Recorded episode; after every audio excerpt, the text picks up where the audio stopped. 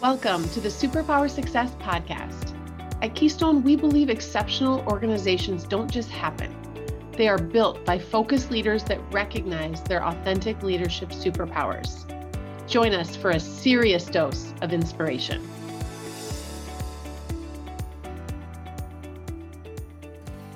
With the launch of my second book, The Culture Climb, we are making available to you three free amazing tools that will help you get started in creating a better culture for your team. Go to www.thecultureclimb.com and download your free copies today.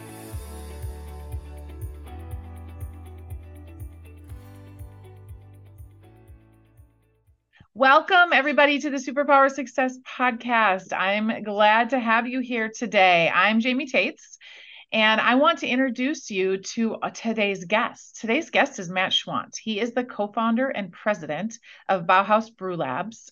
He is also an impact advisor for my organization, Keystone. And Matt has been such a leader for us in just really promoting leadership and culture and everything he's learned as a business owner that he's now taking all of that experience and he's helping our clients with their own growth and their own leadership and getting their cultures right. So I'm excited for you to hear from him, to hear his story, to hear his leadership wisdom. It's going to be a great conversation. Welcome, Matt. Thanks, Jamie. It's a pleasure to be here. I'm so excited to have this first off because I feel like I know you, but when I get to interview people like this, I learn so many other things about them that I'm, and I'm just such a curious person that I'm excited to get to know you just a little bit better through this interview today. Yeah, I'm excited too. Let's start peeling back the layers. Well, let's start with your story. Uh, how did you get where you are today, right? What does that success journey look like for you? Well, my story is kind of interesting because it's very nonlinear. I grew up here in Minneapolis. Um, I grew up in a really musical family, and music was always a real passion of mine from when I was a little kid. In fact, my parents got me uh, piano lessons when I was five years old, and I played classical piano until I was about 12. And I even one year participated in a state competition and won in my age group, along with, I think, maybe a dozen or other kids my age. And we had this opportunity to play at Northrop Auditorium with like 10 grand pianos on stage. We got to play duets. And that was such a formative experience for me. I learned that I loved music and I loved performing. And so after that, I picked up a guitar. I felt like that was my calling. And when I was 18, I actually moved to Nashville, Tennessee to go to a, a undergrad school there that had a really strong music business program called Belmont University. Um, you know, it's Nashville, so it was kind of country oriented. In fact, Brad Paisley was an alum when I was there. And it's it's churned out a lot of great musicians over the years, but I actually switched majors to music business with a product development emphasis eh, about halfway through. And that turned out to be a pretty pivotal decision for me. And it set up um, a lot of my path after that. And I'm really glad that I did.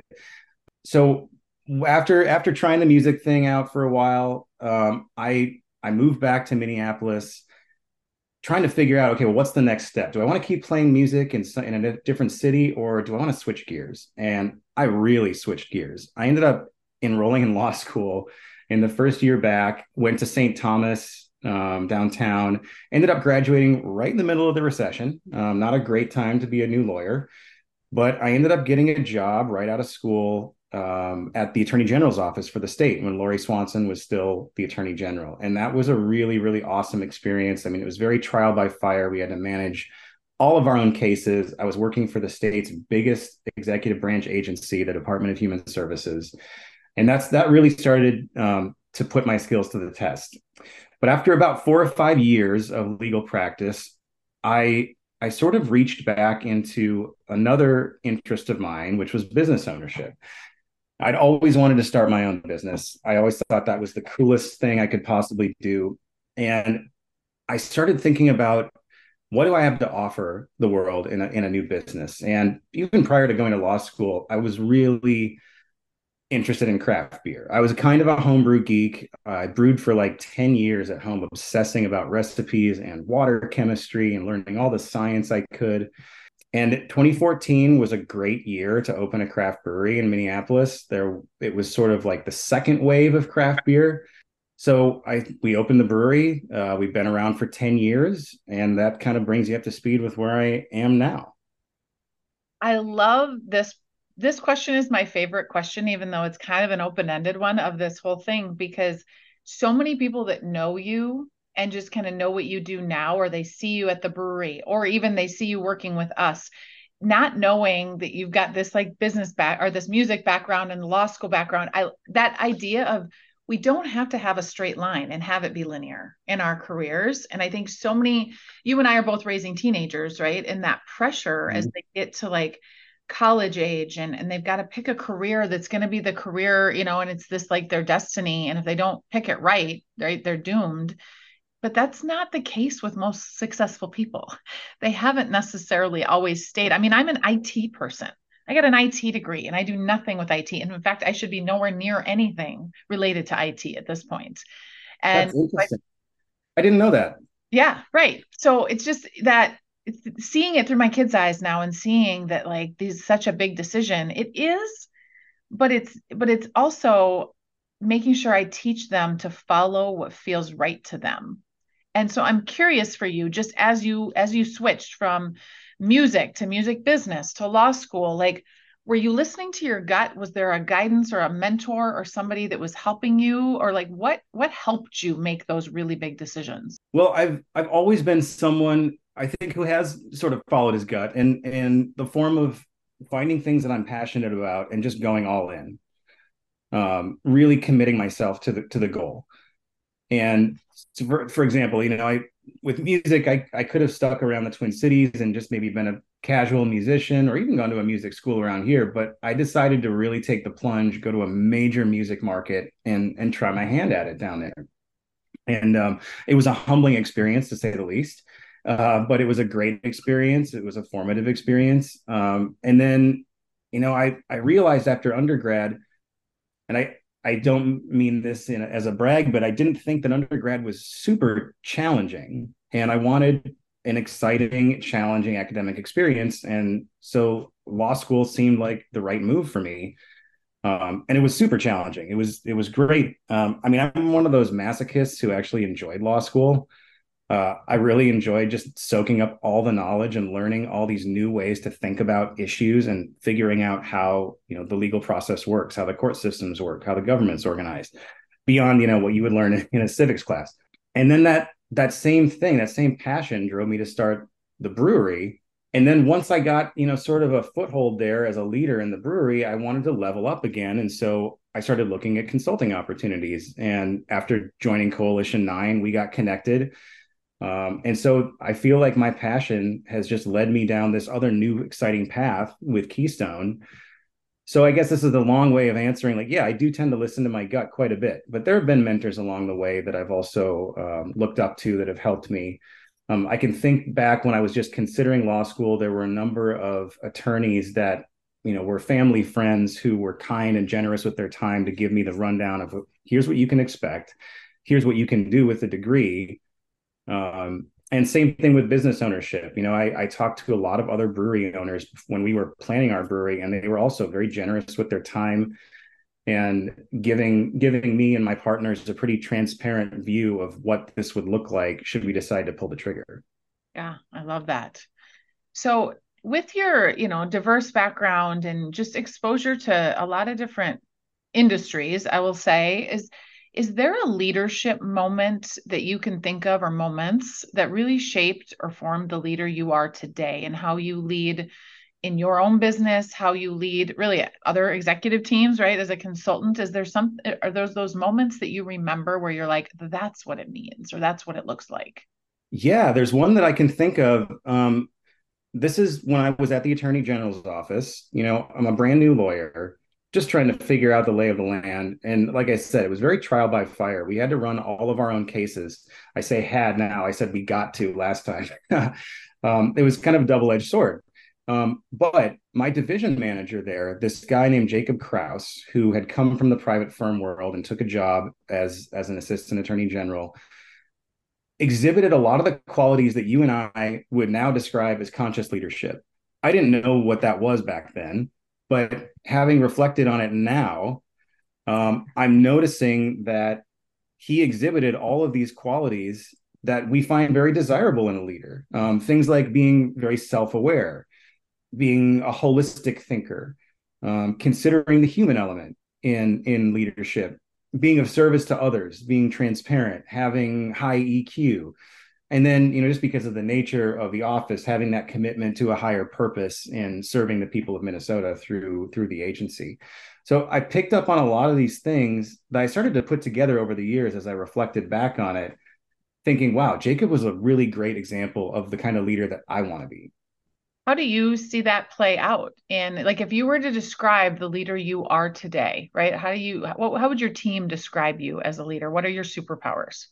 I think that they would describe me as a cheerleader um, who encourages and empowers my teams to explore the boundaries of what they think they're capable of in order to achieve their own personal greatness and and push the ball forward with the business. And so i think my superpower is helping other people believe in themselves while while building trust and having an authentic relationship with them I love that concept of find the boundaries, right? Or go push to the boundaries because I think a lot of people it feels very risky um, and but throughout your entire story, I hear risk taker, right? There a lot of the changes you took, there was a risk. There was an inherent risk in, in completely shifting careers, right? Or, or shifting what you're doing. Um, yeah. How do you make sure you're continuously pushing the boundaries of your your own, right? What's what's that personal development look like for you? So for me, it's it's kind of that that same thing aimed at myself, like pushing boundaries. I call it the edge. I I've come to realize that when I'm feeling fear about something, that's that's my being telling me, "Hey, here's an edge that you're encountering. Let's lean over it a little bit and see how we can stretch ourselves and learn from this and grow." If if I was just feeling comfortable all the time, that would be a good indication that I'm not growing. Um, you know, everyone desires comfort. That's that's a nice thing to experience, but if you, I think if you're stuck there all the time, you're probably not growing. And as a leader, I want to continually level up to really see what I'm capable of. And so leaning out over that edge is something that I've come to rely on as a as a pretty good indicator of where there are opportunities for growth.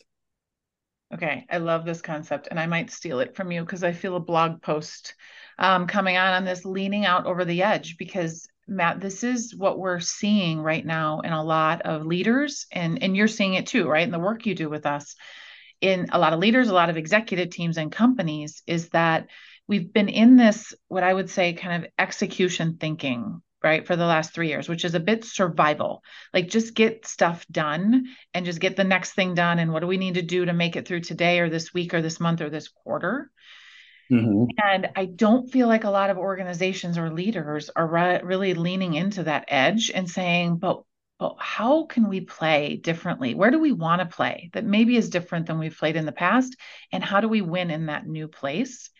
Are you seeing that as well, right? In companies and leaders, are you seeing it even in your own, you know, leaders in your company? And and how do you get other people that maybe aren't as comfortable with the edge, right? Comfortable with it. Like what guidance would you give a leader right now that's like, yeah, I'm on autopilot or our organization's on autopilot right now?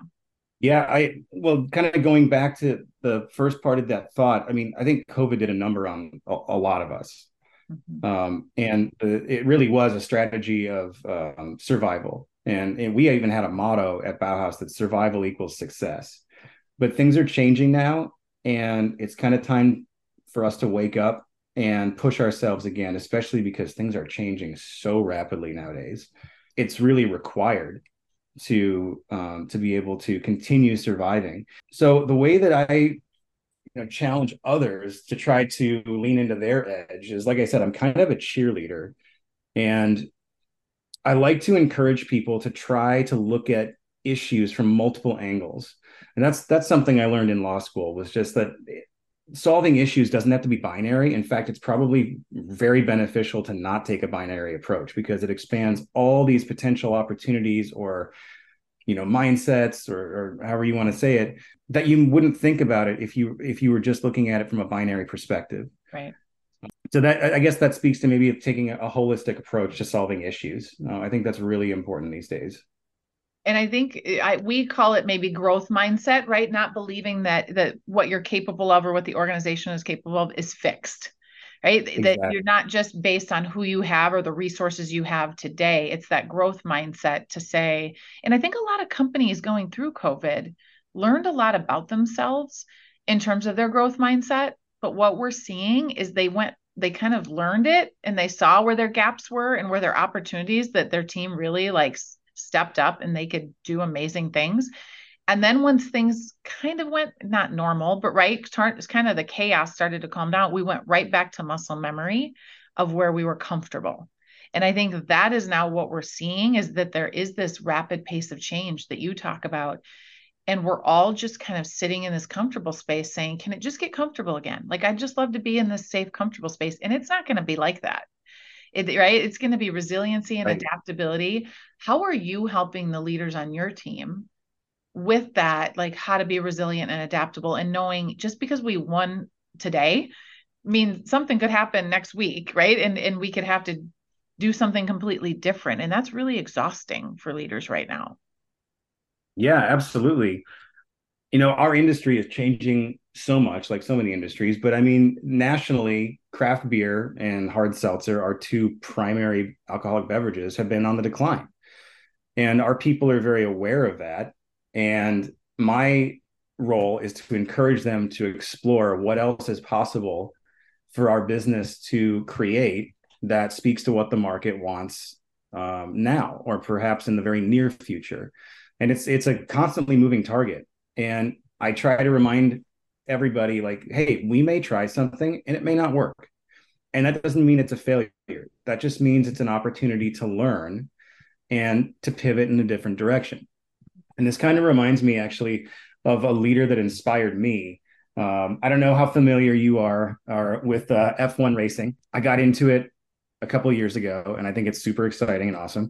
Uh, but there's a team on, in F1 called Williams Racing, and Claire Williams, who's um, I believe the granddaughter of the founder, was the team principal for a while. She's not anymore now; she's more of a brand ambassador role. But I remember reading an article with her where she said, you know, as a leader, all you can do is have faith in your people that they've identified problems correctly and that there's a plan to rectify them. And it's my job to give them everything they need in order to do that. Mm-hmm. And that really stuck with me um, over the last couple of years as I've navigated leadership in our organization. That I do have faith in our people that they see the issues, they know what we what we need to try, what we need to do. I mean, I'm creating a vision for them but they're the boots on the ground. They're the ones who are looking at the micro, um, the micro scale of this, and and how to develop products that speak to the market, um, in in a way that's that's effective for our business, that's aligned with our our brand values, um, what we want to offer the world, and it's my job to facilitate giving them what they need in order to execute. And sometimes what they need is maybe a decision or guidance technically, but sometimes it just might be faith in them right? That you know exactly. the right thing the right next decision whatever that is it doesn't have to be the decision forever right? It's just the right next step.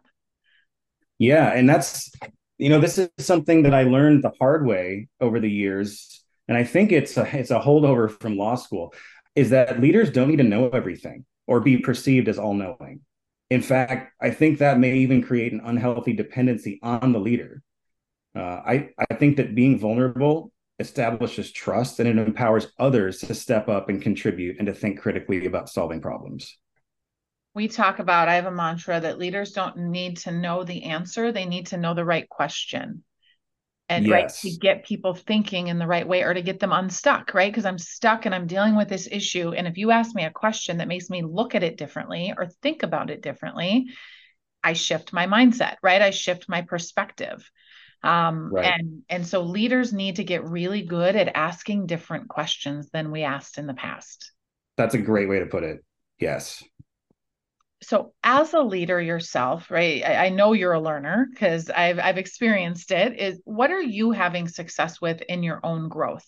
How do you ensure you're on top of your game and that you know what are those things that you do personally to kind of make sure you're growing and kind of shifting your perspective yeah, um, I mean, I'm I'm a I'm a knowledge sponge. I love new, learning new things. I read a lot. I, I love being inspired by books that I'm reading and seeing things in a new light. And, you know, there doesn't, it seems so interesting that no matter no matter what source you're looking at, there are kernels of wisdom that you can take with you and apply to your own experience. Um, at least in, in, a lot of the sources that I encounter, there are things that are seemingly unrelated that all of a sudden I'm able to put in a different context and, and roll with.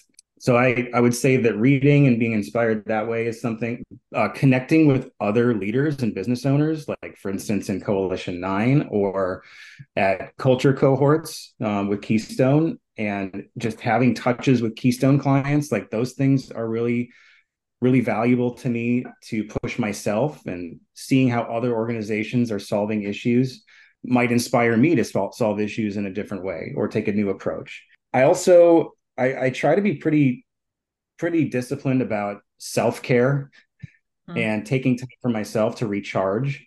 That's something I didn't do for a long time, uh, both as a lawyer and as a newer business owner. And it's something that has become really valuable to me in the last few years. Uh, and I even have an acronym that I, I created that I remind myself of often. And it's like when I'm feeling really stressed or I've got worry or insecurity on my mind, I have this acronym PAR, P A R R, and it stands for pause, accept and acknowledge, relax, and release. And that's kind of a mantra of mine when I'm going through something challenging is like, okay, pause, take a minute, get it in perspective, accept that it's happening, and then just relax into the moment and release it. And then just persevere, keep going forward. Right which totally i mean it's a mindset thing right? In how you show up and what that reactionary because initial the initial emotion that you feel is what most of us myself included a lot is what comes back out. And that's not necessarily the emotion right that you want displayed and to be the reaction to it. So i love that idea of of kind of taking that pause um, i also love that this idea as you were describing your own growth and how you ensure you're continuously growing is that idea of, of conscious leadership is putting yourself in rooms and in conversations or getting curious about things that are different than maybe what you grew up with or what you've believed until this point and softening the edges of your judgments and your beliefs i think is where our greatest learning comes from you and i don't have to and, and we're i think we're experiencing this in society right now this polarization the, you're, you're either with me or against me there's only two options mm-hmm. And I think it's really hard for people because you and I can have a lot of different beliefs and highly respect each other. And I can hear your perspective. And it doesn't mean I have to change everything I believe but it sure as heck can help me challenge the beliefs that I hold. And I think that's where we're getting stuck as a society and as leaders right now is we're scared of that challengement, if that challenge to our beliefs, because we think it means we have to give up everything we've believed and everything we've known to this point. And and that's not what it is, right? Learning helps you just see it from a different perspective. So I just that's what I heard when you talked about how you're finding success and your own growth. And I think that's just a really important message for leaders to hear. Yeah, I think that's so interesting. That that's a great observation. I totally agree, by the way. And I, I was just thinking it's kind of interesting that in business leadership, we talk about how it can be a detriment to be siloed, you know, departments to be siloed and and not having great communication or trust or vulnerability. We're aware of that in the business sphere, but in society at large, it feels like when there are differences of opinion, we become more siloed. There, there's a blind spot there, and I, I think it's really discouraging um, that that's happening because, right, you don't need to adopt the beliefs of someone else that that you may not agree with, but that doesn't mean that there's not something you could learn by, you know. And I love that word that you said, like so, or the phrase you said, softening the edges of your own beliefs to really hear someone else and perhaps take something valuable from a conversation or a connection and you know leverage it in your own way in your own experience. Right. To me that's growth. That's what true growth actually yeah. so okay matt. So just we've talked about a lot of things today right? And there's leaders listening that are like oh i got a lot of work to do. Or it just it feels daunting sometimes right to be a leader today. If you were to just tell them like one thing you're sitting across from a leader and you're saying just start doing this or think about this? Or what's one thing you would tell them to start or stop doing? Well, and I'm going to speak to myself as much as your listeners here. It has to do with how we manage fear. Uh, this has been a big hurdle in my life, and I suspect in many other people's lives. Um, but fear can be pretty paralyzing, it, and it can change how you show up and, and react or respond to a particular event in your life. And so I, I think that when fear enters our experience, taking that that pause and accepting for a moment that you're not your thoughts that the thoughts that are swirling around in your head are the product of a thinking mind taking stock of all of your past experiences and projecting into that moment and into the future what might or might not happen and you can work yourself up into a real frenzy and really lose lose sight of of the goal. If you can just accept that you're the observer of your thinking and take that pause and really just relax into your being you can see it from a much different perspective. You can when whatever whatever is triggering the fear um, i mean there's a lot of reasons to be worried right now. You know we're perhaps on the brink of recession. There politically there's some uh, in my opinion some pretty scary stuff happening. There's a lot of change in business. And so i have to remind myself constantly that the fear is just the product of my thinking. And if I'm experiencing really challenging emotions, that's telling me that the quality of my thinking needs to improve or that I just need to let it alone. Yeah. Um, so that's maybe a little bit more of a phys- philosophical answer to your no to your uh, that question, was a but... that was a good uh, coaching moment back to me as well. So sometimes when you say things, right, you're coaching yourself and you're because I I do think all of us need to challenge who and what we're listening to because that mm-hmm. fear is being stirred up unconsciously by social media and by things. I mean, I'm even catching myself the last week. I can't tell you how many times I've been on social and I have to be on social as a CEO. I don't love it. I'll be honest. Like, I really, really don't. And I would mm-hmm. not be on it at all if I was not leading a business and building a brand. But I've been catching myself like my stomach hurts after I've been looking at social for a while, or I'm starting to feel like oh God, I'm not doing enough, or I'm not. And I have to like physically put my phone down and be like, what are you doing? Like this is not yeah. you, right? It, it's some this this outside outside influence is actually making you feel a way you don't want to feel, and you have full control over that. So I think it's exactly what you're saying, and it happens to everyone. It doesn't matter how successful you are, right? We all get caught up in it. But I think your message of catching it and being aware of it and acknowledging it is is pretty much the whole battle. If you can get good at that, you can't you're never going to live without fear. Fear's never going to never come like you aren't you aren't failing because you have fearful thoughts. It's right. really how you acknowledge and handle it when they come in. So that's a great message for everyone to hear. So I want to dive in. Okay, so thank you for all of that wisdom. Now I want to dive into I've got three kind of bonus round questions for you. These are a little more rapid fire um, that just kind of help us get to know you a little bit better. So you game for for doing this?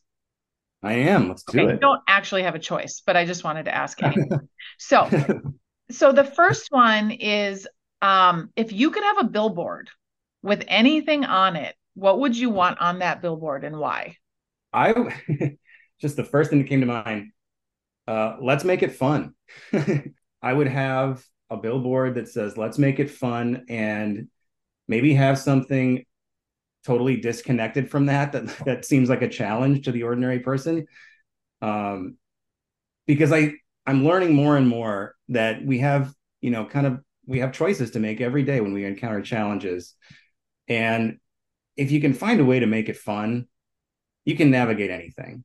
I really I'm trying to find more joy in my own life in just ordinary experiences. Um, so being able to put that on a billboard and transmit that to anyone who wants to see it, um, I think would be pretty cool. I love it. If you could have coffee with any historical figure, dead or alive, who would you want to have coffee with and why? Oh boy, that's a good one. Um, I mean, besides me. yeah, of course. Yeah. Understood. You know what? I've always I I've answered these kinds of questions similarly in the past. I think it would be John Lennon. Oh. Um, I've always, you know, like I'm a musician. The the Beatles were a major influence on me when I was younger. My dad has always been a Beatles nut, so I got I was raised on the Beatles and even took a course in college called History of the Beatles. It was super insightful. And I just seeing how John Lennon's life transformed over the span of his career, um, unfortunately cut well short of, you know, what he could have done. I mean, I would love to see what he would have been doing contemporary in contemporary music these days. But I would just love to pick his brain on his experiences and and learn about his worldview because I'm I've always been intrigued by how he perceived the world.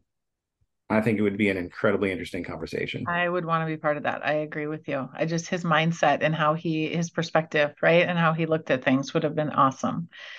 Uh, the last question: What's the biggest thing you've learned about yourself in the last year? In the last year, so I'll, I'll, I'll get even a little more vulnerable than I've been. Um, we've talked about this. You know, I've I've been through a divorce. I'm living as a as a single dad now, and I think the lesson that I learned is that I'm a lot more resilient than I thought I could be. I'm enjoying life again. I'm loving it, in fact, and I'm finding joy in everyday moments and realizing that I had a lot more strength than I thought I did it's it's been very empowering. And instead of looking in the future with fear or tre- trepidation i'm looking to it uh, looking at it with a sense of god there's so much opportunity out there. I can't wait to see what's next. I love what a perfect way to end this conversation. I loved having this conversation because you and i have had some of these but we haven't gotten to this level of depth. And you are such an inspiration to me, just even in that resiliency. And it's just such a good reminder that people you surround yourself with really are going to influence who you become. And I love having you as part of our team and helping our clients. And I just, I love the perspective and the mindset that you bring to our team and to me. So thank you for taking the time to do this and to be on here and to share your wisdom with all of our listeners. Well, thank you, Jamie, for having me and and just being a part of of Keystone and surrounded by you and your partners. I mean, that's been a major um, influence on me too, and it's helped shape how I'm approaching leveling up as a leader, and it's it's proving invaluable. So, thank you.